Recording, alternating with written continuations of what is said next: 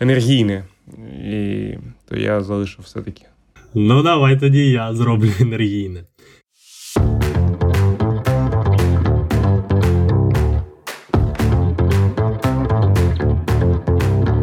Привіт, це подкаст А Весла де?». Мене звати Денис. А мене Костя. В Україні триває війна, і ми продовжуємо спілкуватись про веслування у цей тяжкий час. Раніше ми говорили про можливість і доречність веслування у відносно безпечних регіонах. Також у минулому випуску українські дівчата поділились своїм досвідом веслування за межами України. Сьогодні ж ми хочемо поговорити про веслування на окупованій території, зокрема в Херсоні. З 2 березня Херсон був оточений військами російських загарбників, і з перших же днів вони почали позбуватися української символіки, всюди заміщувати її своїми аквафрешами. Так херсонці називають орський триколор. І радянськими ганчірками у вигляді прапорів поновлювали трупи Леніна, закуті в метал.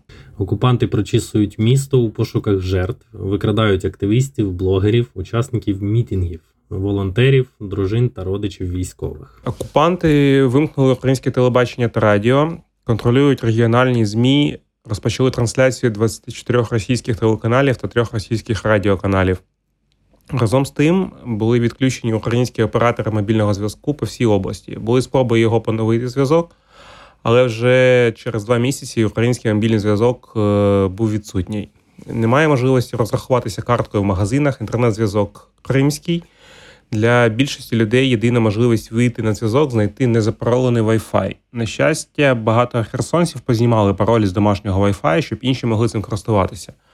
Отримати російські сім-карти можливо лише з паспортом. Таким чином, окупанти в черговий раз намагаються отримати паспортні дані херсонців для свого недореферендуму. Станом на 9 травня із Херсону виїхало 45% мешканців. Той же час окупанти завозять на територію Херсона свої родини і займають вимушено покинуті оселі херсонців.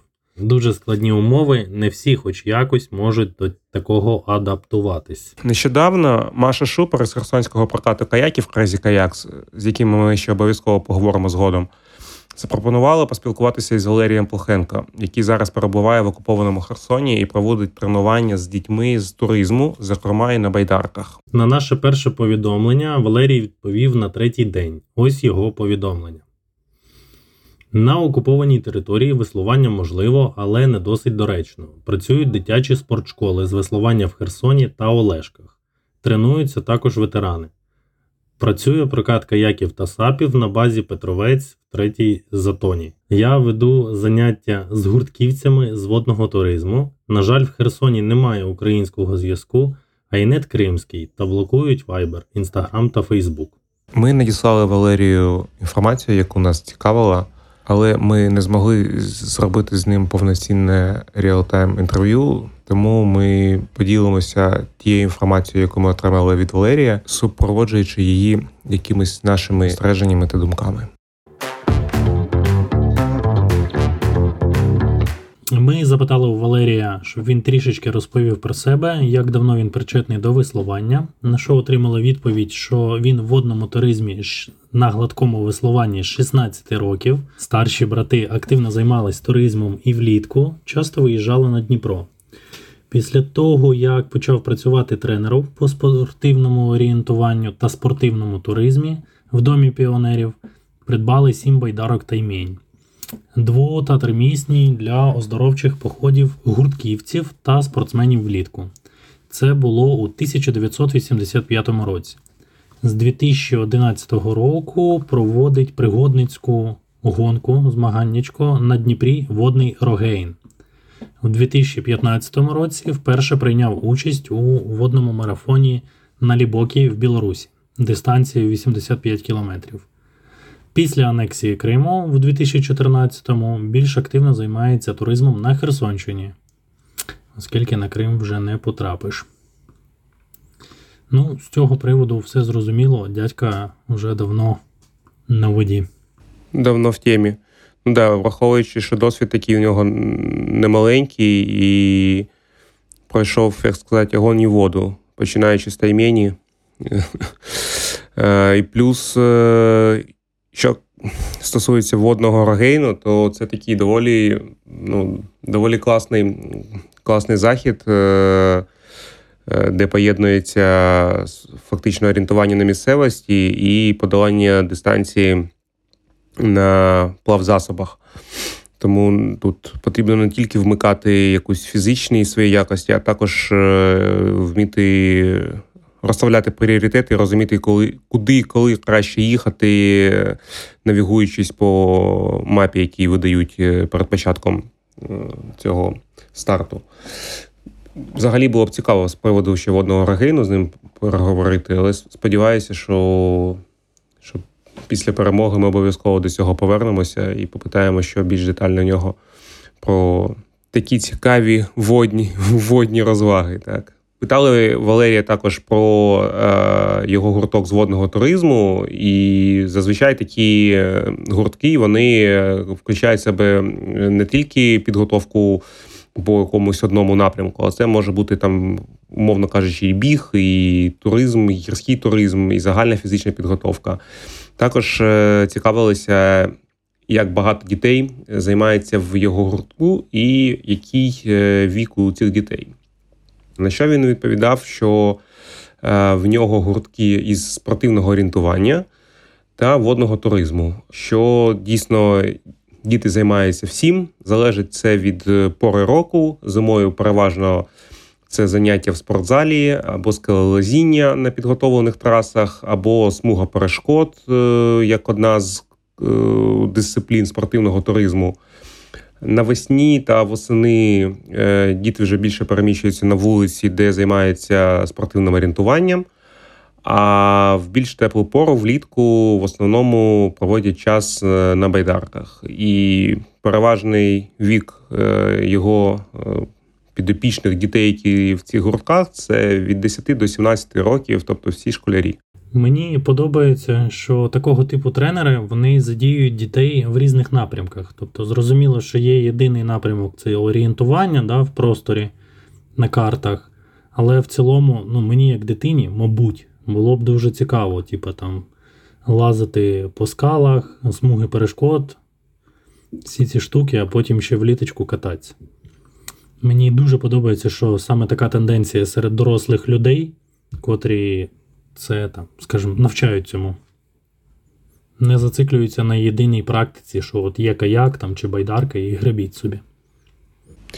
Так, це прикольно, тому що, в принципі, для дітей це, по-перше, має бути м, якась ігрова форма, щоб їм було цікаво цим займатися. І по-друге, це має бути дійсно якась немонотонна, нерутинна робота. І коли в них доволі часто міняються активності то діти завжди чимось займаються е, активно, фізичне навантаження, але в них не не набридає це, бо в принципі там в дітей більш присутня якась гіперактивність. І якщо робити одне і те саме з дня в день, то звичайно, що там комусь це може просто через там якийсь умовно тиждень набриднути, і потім в подальшому вже не буде викликати якогось там бажання до цього повертатися. А коли ти потрошки займаєшся кожним, то ти фактично формуєш якусь умовну базу, і в подальшому, вже коли ти розумієш, що тобі цікава якась певна дисципліна, то ти вже більш е, ціленаправлено і більш е, поглиблено займаєшся саме цим. Тому, в принципі, такий підхід ну, він дуже такий прикольний, як для дітей. Згоден, згоден. Переходимо від загальних питань до більш актуальних, скажімо так, на питаннячко, як скоро після повномасштабного вторгнення і окупації Херсону Валерій зрозумів, що потрібно повертатись до тренувань. Відповідь отримали наступну: що останнє тренування було 22 лютого, а в окупації вже вийшли на воду першого разу 26 березня. В кінці березня, до речі, поновився рух баркасів. А всередині березня на Дніпрі ще стояв лід.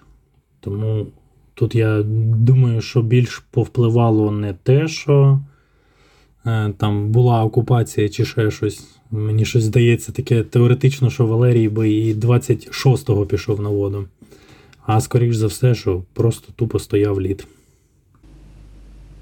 Слухай, ну тут е, нам ще трошки важко з нашої сторони якось на це об'єктивно подивитися, оскільки дійсно теж окупація вона може бути така, типу, як і різька, а з іншої сторони, вона може там не торкатися, скажімо, там всіх всіх. Е, всіх аспектів життя. Да, тобто там умовно, по-перше, вони там блокують чи там роблять щось своє там максимально по місту, показуючи, що вони тут, типу, є присутні, і а умовно там ті ж річки, якісь там бази відпочинку, які знаходяться там умовно не в центрі міста, то вони там першочергово до цього і не мають відношення. Ну, Але потрібно віддати належне те, що люди якось е, одразу ну, розуміють, що, типу, можна пробувати.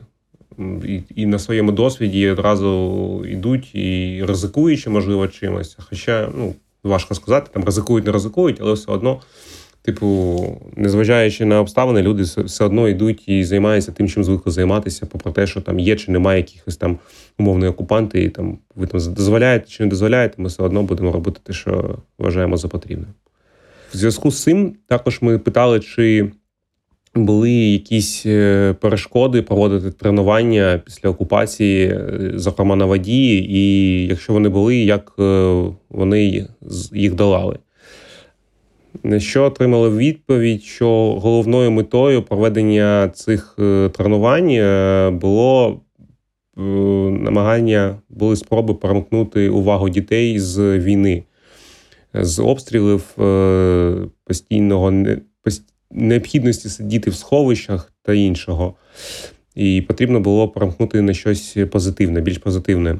Тому Валерій розпочав проводити бігові тренування на вулиці для дітей, а сам е, два-три рази на тиждень почав виходити на водні тренування.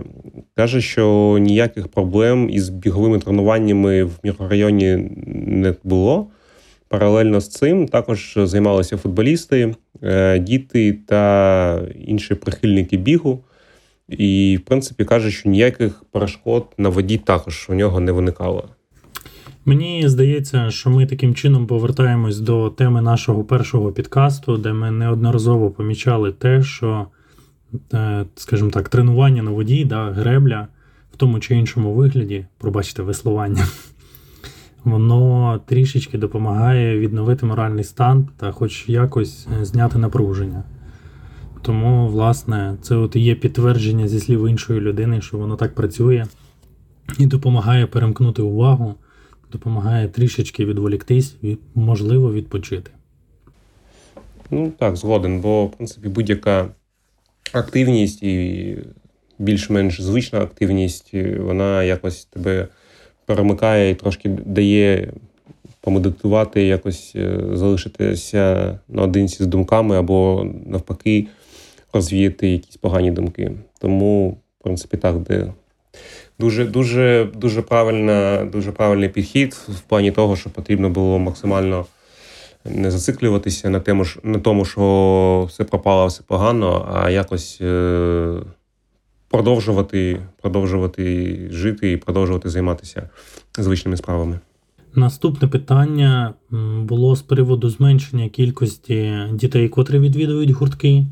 Чи пов'язано це було зі з боку батьків і страхів, котрі вони переживають, і як взагалі батьки ставляться до можливості тренуватися дітям зараз? Отримала відповідь наступну, що кількість дітей на тренуванні значно зменшилась, майже повністю зникли наймолодші та новачки. На воду виходило ще менше дітей. Пам'ятаємо собі, що Валерій проводить не тільки на воді тренування, а також, оскільки необхідно добиратися автобусом через все місто на переправу. Я думаю, це теж дуже непоганий фактор, зважаючи на те, що було дуже багато блокпостів по місту.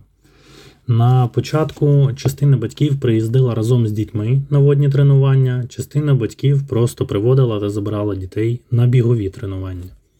Також е, повідомив, що частина, велика частина гуртківців виїхали з окупації. А, Взагалі також потрібно дати належне батькам, що вони теж більш-менш тверезо оцінювали ситуацію і, незважаючи на певні ризики, вони все одно розуміли, що для дітей буде кращим таки все-таки буде кращим мати можливість якось відволіктися і потрапити на ці тренування. Так, значно це могло ускладнитися у зв'язку з тими ж блокпостами, можливими якимись додатковими перевірками. І я так розумію, що транспорт вже ходив не так безперебійно, оскільки та база, на якій проходять е, водні тренування, вона потребує ще переправи на водному транспорті. Там є таке водне таксі, баркаси, і це значно ускладнювало і трошки змінювало загальний підхід до того, як дістатися на це тренування, але все одно бачимо, що ті діти е, і батьки, які залишилися в місті, вони все одно продовжували відвідувати це тренування. Це також не може не радувати. Також е, ми запитали, чи були обмеження водного просування, і якщо були, чи це було організовано з сторони херсонської влади, чи з сторони окупантів. Валерій сказав, що були обмеження в пересуванні лише на воді в районі Антонівських мостів. В квітні окупанти е, з'явилися на воді, і було декілька рейдів в районах дач на воді. І є інформація, що вони е, таким чином шукали своїх дезертирів. І також один раз е, орки шманали на базах водні бази в третьому затоні і перевіряли всі приміщення. Ну, тобто, для розуміння.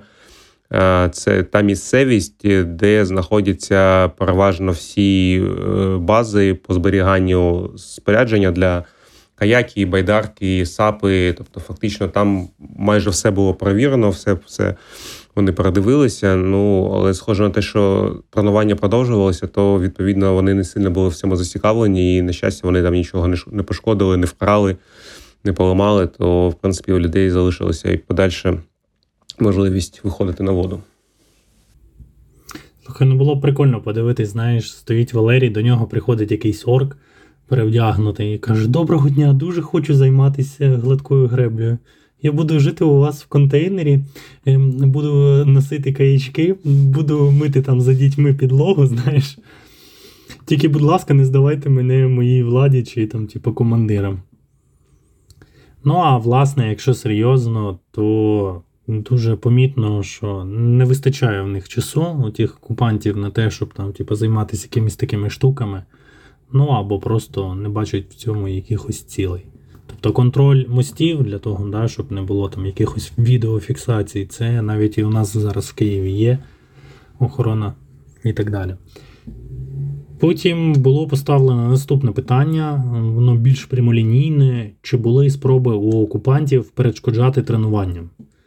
Я це бачив для себе, чи якісь можливі рейди по масовим скупченням людей, можливі якісь там, типу, переслідування чи влаштування блокпостів на в'їзді до цих затонів. На що Валерій відповів, що ні. Такого помічено не було. Ну так, як ми вже до цього говорили, то, мабуть, просто по пріоритетам трошки якось е, контролювати, що відбувалося на річках, на водах. Можливо, це не входило там в якихось їхні перші головні задачі, тому, на щастя, воно так і залишилося там непоміченим, що люди більш-менш могли знаходитися на воді, і в якоїсь мірі це можливо дійсно було більш безпечно. Також е, була в нас інформація, що були вже відкриті прокати сапів і каяків, то ми цікавилися, як скоро вони відкрилися, як вони функціонували. Валерій сказав, що прокати каяків і сапів працюють на базі е, Петровець з травня, але клієнтів там майже нема. І прокати в основному працюють по вихідним дням. До речі, я після того, як була інформація, що там працюють е, прокати, я знайшов в мережі, що дійсно там є якийсь прокат САПів, намагався з ними якось контактувати, щоб теж отримати якусь інформацію більш детальну про ситуацію в Херсоні, зокрема з веслуванням. І як ми вже раніше казали, що там в них е, був відсутній зв'язок е, український і інтернет-зв'язок був кримський, які в свою чергу блокували всі основні соціальні мережі, типу там месенджера Фейсбуку, Viber і все інше. Але тим не менш, були доволі свіжі обяви про те, що працюють прокат САПів, і було були декілька контактів. Типу, телефонувати потрібно було вже з російським номером, а Viber був на українському номері. Телефонувати я не став. Я написав одразу на Viber, і, в принципі, повідомлення доволі оперативно було прочитано. Але так ніхто нічого не відповів. Потім я писав, що в інстаграмі, але не впевнений, що воно було таки прочитано, бо так ніяких там повідомлень, що воно доставлено, що прочитано не пройшло. Але після цього все одно з'являлися ще нові пости. Тому, в принципі, я думаю, що можливо вони чи не хочуть, чи не можуть якось розповісти про це. Да, я думаю, що якщо вже повідомлення були доставлені, то питання просто в тому, змір безпеки, знаєш, не починають вести з тобою переписку, тому що незрозуміло, який зараз там настрій у людей та у бізнеса. Можливо, вони там чекають з кожного боку якихось там, не знаю, підстав невеличких. Тому там на українські номери зараз не контактують. Мені здається, що це доволі таки реальна історія, котра може бути. Але тим не менш, 100% відповіді не отримаємо.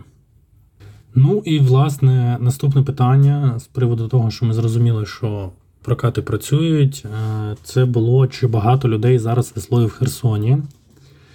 Відповідь наступна: що на базі Петровіць клуб ветеранів веслує 6 разів на тиждень по 10-20 людей постійно.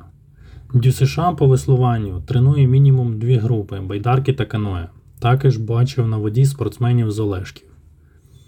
Тобто з цього можемо зробити висновок, що ветерани точно знайшли чим собі зайнятися. Котрий раз е, це доводить, що люди, тому числі ветеранів, просто вони не переломні. Тобто у людей є звичка і необхідність веслувати, і все. І вони просто це роблять майже щодня. 10-20 людей, ну фактично в, в тих реаліях для мене це просто здається якийсь космос. Фактично, в нас у нас е, в Києві, мабуть, немає людей, які настільки регулярно катаються. Ну, я просто беру на уваги, щоб хтось катався так, е, ну, типу, певні особи каталися. Зрозуміло, що багато людей катається, але щоб настільки часто якась там певна особа каталася, це ще прям щось надзвичайне. Стабільності немає в наших покатушників. Угу.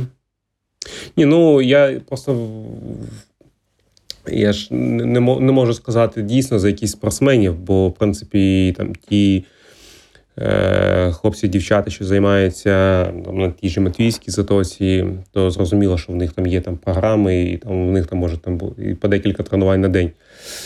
Е, Тому, можливо, не дуже коректно порівнювати там ветеранів е, з звичайними якимись шанувальниками, аматорами, які там більше просто як дозвілля це використовують. Ну, тим не менше. Е, Також е, нам було цікаво, щоб міг би побажати Валерій е, тим людям, у яких є можливість веслувати, але все-таки вони вагаються з приводу, чи доречно це. Е, на що дуже коротка і чітка відповідь, що на воді значно безпечніше, ніж в місті. І дійсно, що можливо там Херсон е, не в окупації не так сильно умовно піддається якимось обстрілам, да, бо там самі себе вони там не будуть обстрілювати, але все одно е, люди на воді дійсно можуть знаходитися там, де до них майже там ніхто не буде приставати, чіплятися. І так само навіть е, в межах е, якихось так е, потенційно безпечних місць все одно. Я думаю, що водна водойми і все інше, то не не є першочерговими якимись цілями. Звичайно, що можуть бути якісь похибки, якісь там е- збиті ракети. Да, да. Ні, тут більше, мабуть, питання, якщо якщо в тебе десь в лісі стоїть якийсь заводик, да, або десь окупались якісь військові, то тоді дійсно, що річка стає таким, знаєш, місцем, над котрим можуть збивати якісь там летючі ракети та всі інші штуки. Але в випадку, коли ти розумієш, що там немає в лісі нічого і немає ніяких заводів або там стратегічно важливих об'єктів, то мені здається, що це трішечки краще, ніж бункер або підвал. Я тебе трошки перебив, можеш закінчити думку, якщо хочеш. Е, додати додати тут нема чого. Дійсно, я повністю повністю погоджуюся з тим, що на воді значно безпечніше, ніж в місті. Звичайно, це не може звучати як якийсь заклик, що всі на воду е, замість укриттів е, чи сховищ, але ну, це так моя власна якась думка, керуючись якоюсь такою логікою, що дійсно на воді суб'єктивна думка. Ну да. Далі ми перейшли до більш цікавих політичних питань, котрі ми з Константином вже проговорювали, і запитали у Валерія, як він відноситься до заборони веслування в інших регіонах України, зокрема Дніпропетровська, Черкаська, Київська, Запорізька області. На що отримали таку відповідь, що в нас без перегибів не можуть, Можна зрозуміти обмеження в стратегічних місцях, це типа мости, шляхопроводи, ГЕС тощо. Проте зони відпочинку та водні бази мають бути відкритими. Ну, власне, це та ж сама думка, яку ми вже освітлювали на першому підкасті, і максимально лобіювали себе собі в голову. Ну, так, да. тут, в принципі, думка, яка пояснюється здоровим глуздом, що в принципі є дійсно якісь об'єкти, біля яких має бути посилена якась е, охорона, е, і дійсно немає чого туди суватися. Але якісь е, більш-менш безпечні ділянки для водного дозвілля, то мають бути відкритими. Ну, можливо, для нас це вже якось воно не знаю наскільки актуально. Зрозуміло, що там сильно масштаби не збільшилися, але якось воно вже трошки так устаканилося і відчувається, що в принципі дійсно є якісь е, певні ділянки. До сих пір не зрозуміло, офіційно, неофіційно вони дозволені, але тим не менш люди вже якось е, ну, в рамках Києва в них катаються і. Ніби особливо ніхто не нагліє, були випадки, але тим не менш більшість людей чемно себе поводить і рухається в обмежених зонах. Ну, власне, вже є випадки, коли люди поводили себе нечемно, але це, мабуть, тема для розкриття на наступному підкасті.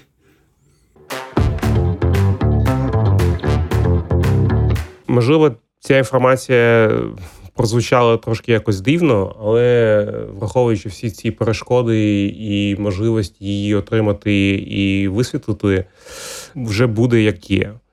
І взагалі у людей дуже непроста ситуація, проте вони якось тримаються. І схоже за все, що однією з речей, які допомагає їм триматися, це все-таки можливість займатися улюбленою справою.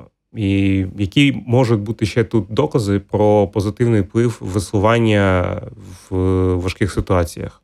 Що ти взагалі скажеш з приводу того, з приводу тієї інформації, що люди трошки в таких непростих умовах знаходяться, але все одно знаходять змогу і можливість і бажання вийти повеслувати, позайматися улюбленою справою?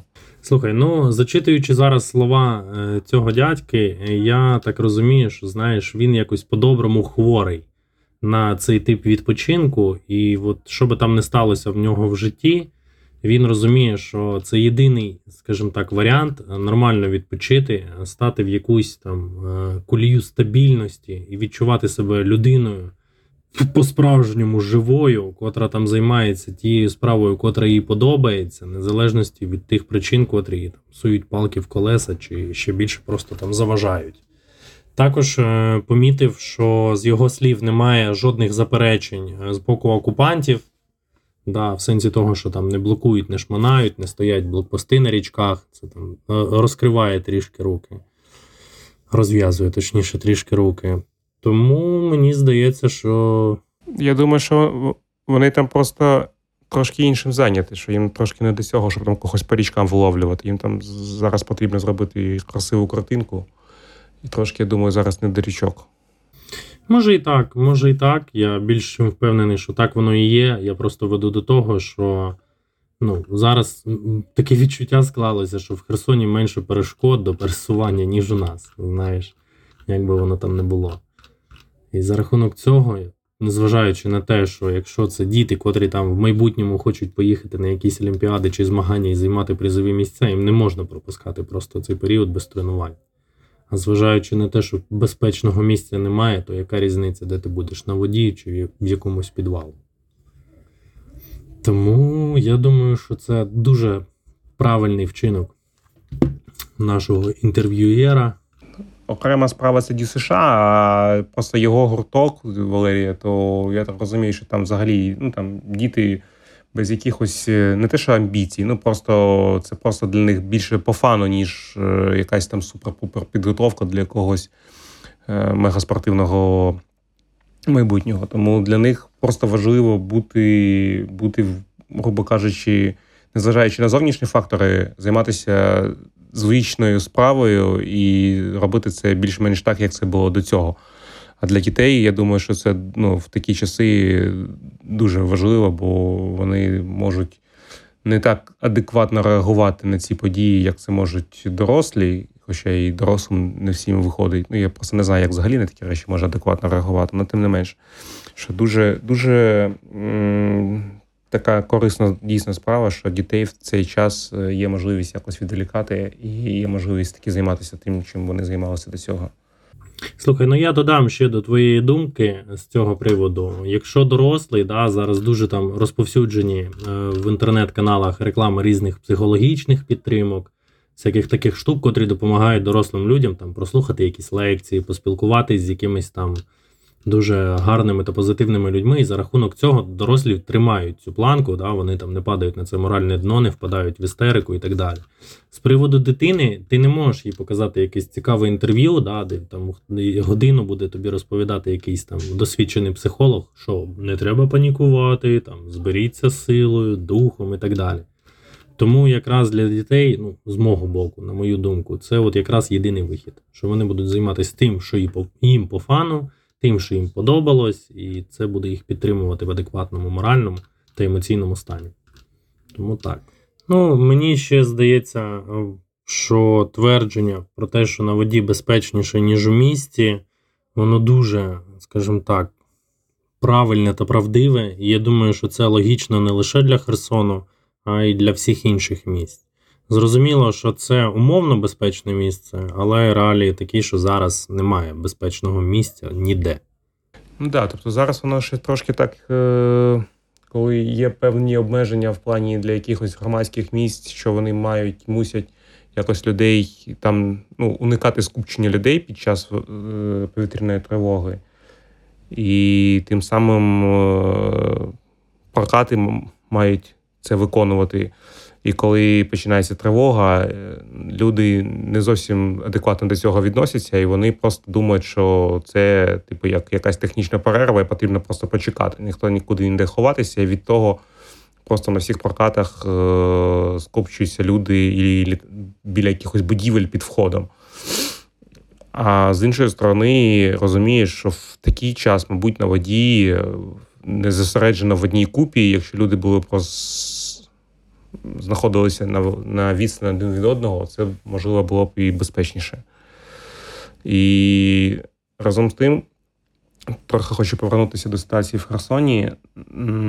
Там дуже помінявся взагалі підхід в плані асортименту товарів і продажу його. І там якимось чином вони знизили ціни на сигарети і взагалі зняли будь-які обмеження щодо алкоголю. Тобто там багато якихось наливайок працює, і багато людей знаходить саме в цьому можливість якось зняти стрес.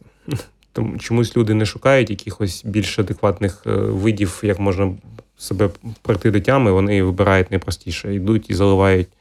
Заливається все. Ну, коротше, такі наші реалії, що більшість таки віддає перевагу на здоровому відпочинку. Також, е, попри окупацію в Херсонській області, більшість українців так чи інакше проявляє свою тверду позицію та небажання підтримувати цей руський мір. Численні дії з боку руху опору, тому прекрасне свідчення. Сподіваємось і міримо в наші ЗСУ, і що найближчим часом ці таргани таки залишать українську землю. Це був подкаст Авесла Де. Поширюйте цей подкаст, ставте оцінки та пишіть відгуки на подкаст-платформах, донатьте ЗСУ та волонтерським організаціям. Херсон це Україна. Почуємося. Дуже радий, що ви нас чуєте. Почуємо і вас.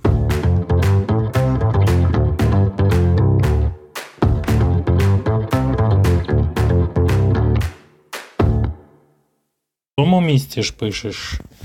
Чи в іншому? В сенсі в місті Києві чи в якому місці? В сенсі на кухні ти був минулого разу, чи в спальні. У мене е, графік такий: ввечері кухня, вранці можлива кімната. Така думка, і так погано сказано.